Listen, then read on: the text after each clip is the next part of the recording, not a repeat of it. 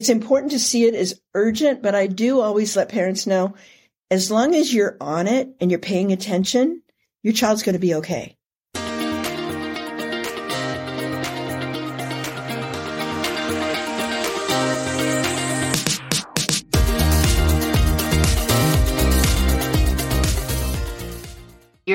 The biggest advocate of them all. Um, what are some like smaller ways, but you know, essential for one's own child that you think are most important for ad- for advocating for your child? Well, I think you have to become really knowledgeable. And that's why I wrote DyslexiaLand. It's like it gives it's a nice little primer. And, and so you don't have to run all over the, the internet looking for information. It's like all in one place. So become educated about, I mean, it's a big learning curve because there's so much you have to learn. Learn about dyslexia. Learn about your child's manifestation of it. You know, learn your child's strengths and challenges that need to be addressed. You got to learn about the school system that your child is in and where they're at, what their curriculum is, what's their tenor about all of this situation. And then you have to learn what, what are you willing to do about it? I don't ever, I, I really suggest to parents just focus on your child. While your child, you need your child to be happy and healthy and your family needs to be calm. Don't try to help everybody else. Just mm-hmm. focus on your child.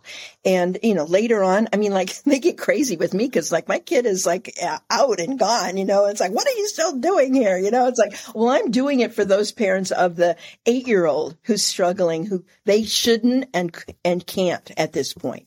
So I, I don't want them to feel like they have to be out and crusading or anything like that. They don't. They should just focus on their child and mostly build the child's strengths and teach the child about it. Teach the child about this is a learning difference. There are all these amazing people who have it. Read books about the successes and, you know, the Percy Jackson and the, and the Henry Winkler series. Here's Hank and all of those so that they feel good about it and they, they're matter of fact about the whole thing.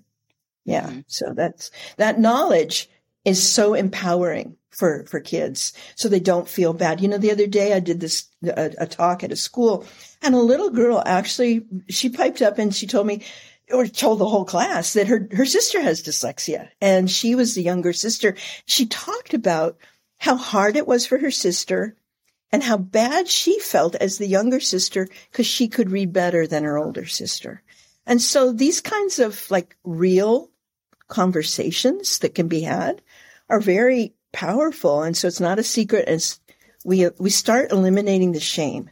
So I'll tell you, I have met more adults, 40s, 50s, 80s, who still carry with them a sense of shame about their struggles in school. So that's one of the things I always try to teach the kids is be a good friend, learn about this and talk nicely to your friends and never make fun of them. Mm-hmm. So yeah, I think yeah. that's a really good point. Um, I, I was actually surprised because my daughter recently was telling me she was she was really surprised to find out a classmate in one of her classes also had dyslexia mm-hmm. and accommodations, and so uh-huh. you know I don't I don't feel like it's quite that situation that you were talking about. Thankfully, that you know with the shame and all that, but I it's mm-hmm. still mm-hmm. kind of like not really talked about though. Like it's kind of like people don't have a sense the other kids of the fact that there's quite a few kids, other kids with accommodations, for example. So it's all kept really secret. And I understand privacy, but I also understand the value in connection, which is why I have, you know, outreach to the community. And sometimes parents will come to a meeting and they'll go, I didn't know. You know, it's like, oh, there's yeah. there's there's strength in being able to connect with other people who are dealing with the same situation. So, and of course, you know, I can't tell you during COVID, I have an old house with a big front porch. During COVID, I had so many parents come to my house. We social distanced and on the outside and, you know, on the porch, we would talk about because for the first time they recognized my child is really struggling and I don't understand why. And so, um, yeah, that word of mouth kind of spreads and people, people do have to talk about it. And it's, it's, it's so, and we have to normalize it. And so I think that, you know, the last 10 years or so has been so helpful. And I always tell kids, you know, the whole thing of, of technology, if you've got to have dyslexia, this is a really good time to have it because you can, you can use, you know, Learning Ally and you can use Bookshare and, and you can, you know, speech to text and text to speech. There's so much that's helpful. Mm-hmm. Um, so yeah, it's not, it's not as, if we could normalize the feelings about it, it's much more, uh, it's easier to have it today than it, than it used to be, you know? Yeah. Yeah. I think that's a really important point, actually, um, to not forget how much progress we have made. So if I think about a generation ago when, when Sonia and I were in school, um, it, it just wasn't a, a really addressed. And if you think sort of two generations ago, um, it was just not even a thing. Like, I mean, it was a thing clearly, but it wasn't recognized as, as, as something. Yeah. Well, it's interesting. I mean, Orton and Gillingham were doing their work in the 1930s, so it's like Yeah. we know about it. And I have a Life magazine from the 60s where they did a whole story about it. So we we like to say, "Oh, they didn't know about it." Well, actually, they did, Yeah. but they So didn't know. they didn't know nearly as much, and it was more like off to the edge. Yeah, Yeah, and it's again that disconnect between maybe what what is known by some people and what's actually addressed in the schools or how the schools treat it. Mhm. Uh, yeah, yeah, or what we call it. What we call it. Oh, he's just not a good test taker. Right. Oh, yeah. Well, yeah, yeah. And by the way, I wanted to mention that you you, you were talking about your, your daughter having a 504. I think that's a really good plan. And if I had it to do over, I would have done that with my Mhm. son. And I often suggest to parents, and I know that this is an economic hardship, but getting the instruction outside of school, it's, it's, it's like at some point you have to think about your quality of life and what's the point of fighting them forever because they will fight you forever and then you leave and then a new batch comes in. So you have to think about what's best for your child. And if they're going to get low quality instruction in, in school and you're fighting all the time, it's just not worth it's not worth it. You have to figure out something else. And one of the really great things with technology is you can get an instructor on Zoom Mhm. where, you know, 10 years ago you couldn't. You had to have a, a OG instructor somewhere that in your vicinity. And now, you know, th- th- there's a world that's opened up and, you know, there's, there's other ways that even parents can teach their own children, you know, so, so yeah. And the 504, you're protected by the, it's a civil rights issue Mhm. rather than a legal issue. And that is huge. That makes a difference. I had a parent who was constantly dealing with the IEP mess and she couldn't stand anymore. So she goes to the, gets an, I- uh, gets a 504 and goes to the Office of Civil Rights and everything was different. Everything. And she got immediate results. Mhm. So I think that's a really good way to go. We've already gotten into quite a few tips here, but um, what are some other tips um, for sort of, I guess, different areas? So let's start with um, identification. So, uh, what are what are some of your top tips for how to, uh, like, if you suspect that your child, whether they're um, you know, just starting school or, or later in elementary school or whatever, if you suspect that they might have dyslexia, what um, sort of what are, what are the next steps? What do you what are the, the best tips there for getting them sort of identified?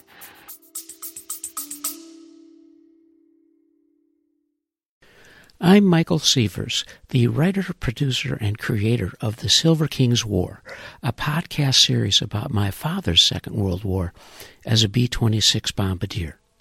Stanley L. Silverfield, a first lieutenant in the United States Army Air Corps from Birmingham, Alabama, rode in the nose, the greenhouse of the famed Martin Marauder. You can find The Silver King's War wherever you listen to podcasts. I think it's really challenging, you know, in like in first grade because you'll what you'll hear in public school typically is, well, we don't test until third grade.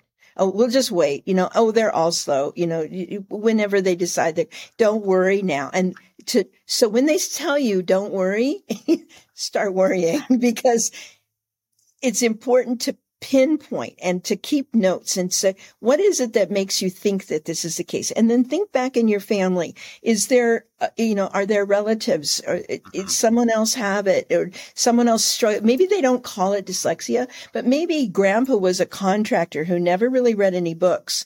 And then you figure out, oh, that probably is an indicator. Or, you know, you, you start looking for, um, little signs. Maybe they didn't call it dyslexia, but, but it was clear there was struggle reading. I mean, I think that a simple little screener, if people would, if, if, if teachers could ask in kindergarten, is there anybody in the family who struggled with reading? You know, a simple question like that. Can the child um, recite the alphabet, tie their shoes, you know, the, these simple little questions and it'll, it'll rhyme, you know, all of these little things that we now know are indicators. I would have recognized it in my son much earlier had I known about these things. But those, and they're simple and they cost nothing to, and I suppose that these days it would be considered an invasion of privacy or something. But, you know, if you start looking at these indicators and then document them, and one thing I will suggest to parents always is when you're talking about your child with an educator and you're in a meeting, bring a picture of your child bring a example of your child's reading, you know, like if you videotape it or you ask them and you scribe it out and you say what you read what the child says about reading, make it human, make it personal and remind them this is a an actual person that needs to learn how to read because they're not going to be six or seven and eight struggling. And you do not want them to be 28 and struggling because they can't even get a job at that point. So it's really, um, it's important to see it as urgent, but I do always let parents know as long as you're on it and you're paying attention, your child's going to be okay. Hmm. It's when parents deny it or they punish or they just believe the schools that it'll be all right. I mean, I literally had a kid that I met a couple weeks ago and I found out now he's in fourth grade, fourth grade, and he cannot recite the alphabet. Now, how does that happen? You know, where nobody's picking up on this, you know, and he, somehow he just fell through the cracks. Thankfully, I've got an educational therapist working with him and he's going to, it's going to take a lot though for him. Yeah. Yeah. Yeah. That's, that's such a good tip about humanizing your child, um, too, because, you know, again, it's like, I think the intention's already there to humanize them, but just in the way institutions work and the way psychology works, it's it's important. It's important to make that yeah. connection and to really point that out. Like this is the story of the real human involved mm-hmm. here. I, I, love that tip. Mm-hmm.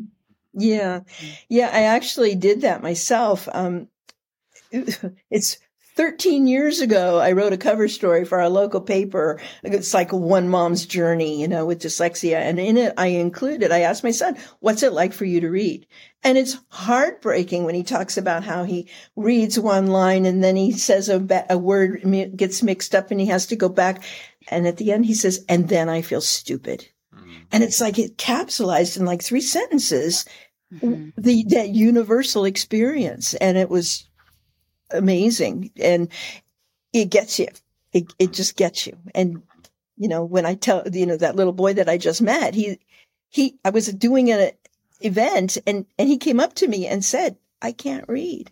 How brave of him. How, how amazing that he recognized what I was talking about in himself. Yeah. So we really have to listen to these children because they are very aware. And as early as like first and second grade, they know who's struggling and who's not. Mm-hmm. And you know, they, they, they can tell you and they feel terrible about it. I know one little girl, she wrote, they, they, they gave her a prompt, um, what I wish. And she wrote that I could read. Mm-hmm. She was like second grade. Yeah. So, yeah. Hmm. Yeah. It's, it's a problem for everybody and the children feel it. So it's not just all these adults yakking at each other. Yeah. It's like talk to the kid and listen to what they have to say about it.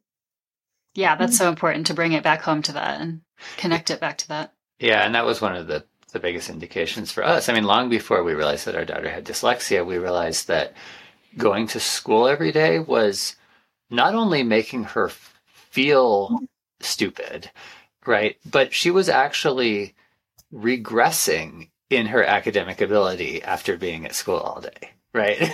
well, and probably not just academic, but in every situation. Yeah. And I had that yeah. exact same thing happen. At, my son went to an alternative, really hippy dippy kind of an edu- uh, elementary school, which was fabulous for him. Mm-hmm. But when he wasn't reading, I'm thinking, oh, he needs more structure. I'm going to take him to the you know, the regular school. Well, he lasted three weeks. And during that time, he was never allowed to go out for recess. His name got on the board and he would like, I don't know why my name is on the board. And he was just like, it was misery. And so I went back to the hippy dippy school and I'm like, please, can he come back? And they're like, yes. And this was a public school.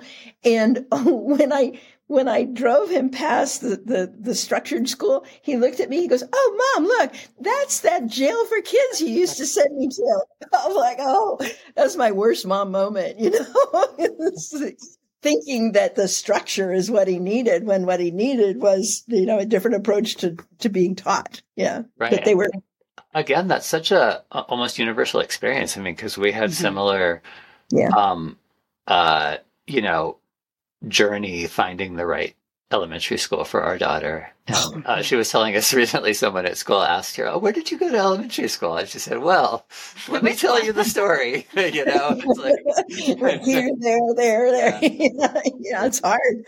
Yeah, yeah, yeah. Well, I really loved also in in your book how you, you know you covered the different areas involved, but you also you also take it by um, age level. So, because that's a, an important factor mm-hmm. too, is just different mm-hmm. considerations at different age levels. I wonder if you just have a few thoughts, maybe as we get closer to ending here, on like some tips or how things might look different, or however you want to talk about age level differences.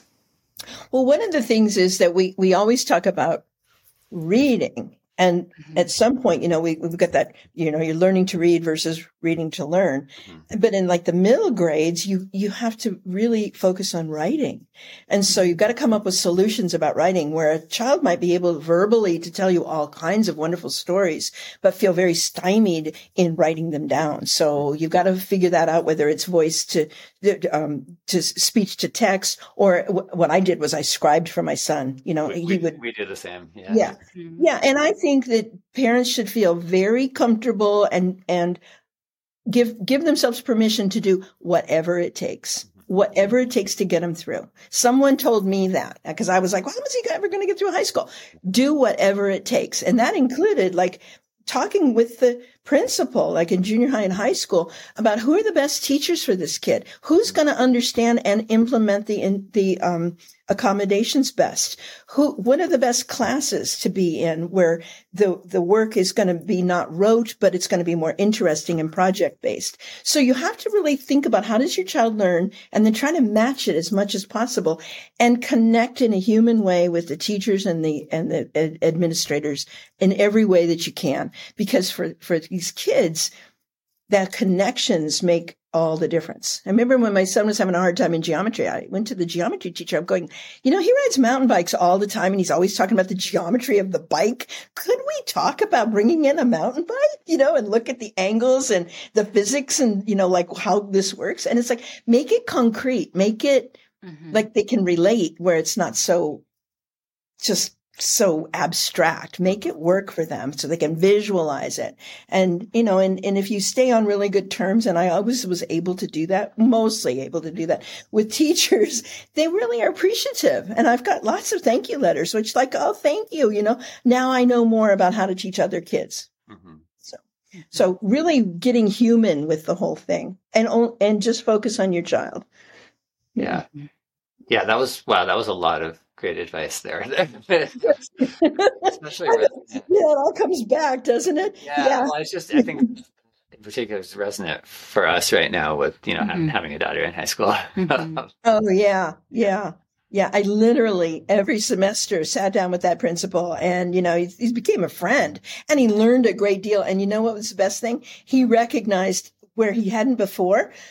Oh, these kids aren't lazy. They didn't learn to read in second grade and I end up with them. So he's yeah. much more of an advocate now for better learn, uh, reading instruction because he ends up with all these kids that are struggling and, right. and becoming behavior problems and miserable and truant. And like we can stop that if we yeah. see it as a systemic issue. Yeah. Mm-hmm. yeah. Well, yeah, I think that's really hopeful advice about sort of the connection story piece and, you know, building awareness and then also really empowering too to think of the like where can we where can we make a mm-hmm. difference? Where can we just mm-hmm. help them get the best class? Where can we do that? And there is there's a lot of that that we can do. Yeah. And so it's really empowering. We can, yeah, and it shouldn't be adversarial. I mean, I, I, you know, sometimes it gets that way, and for me, because I've been in it for so long, yeah. But on a, you know, it shouldn't, it shouldn't be, and you don't want it to be. You, you, you have to think this is a teamwork kind of a thing. I have in the book, I've got this equation about informed parents and aware educators equals empowered students. Mm-hmm. And it's like, that's what we want. You, we want everybody working together in the same way to help these kids move forward in their lives. So, yeah.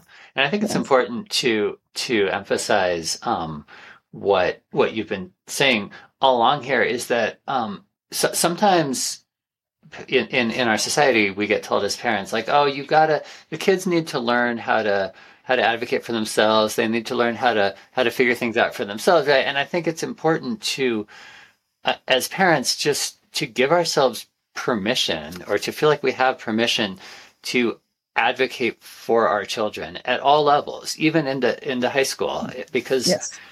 like they really need it.